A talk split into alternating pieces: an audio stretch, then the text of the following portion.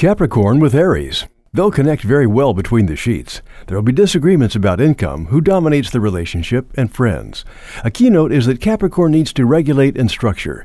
Aries is totally impulsive. Do now and think about it later. That does not agree with Capricorn.